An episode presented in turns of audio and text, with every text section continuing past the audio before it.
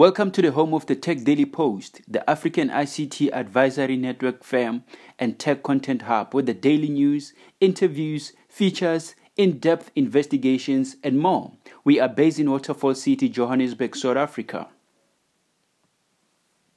The Tech Daily Post is a team of journalists, contributors, marketing staff who are passionate about ensuring that they serve the needs of the South African information technology, telecommunications, science, tech startups, Bitcoin, cryptocurrencies, and informed opinions by newsmakers, captains of the industries, and movers and shakers in the tech community.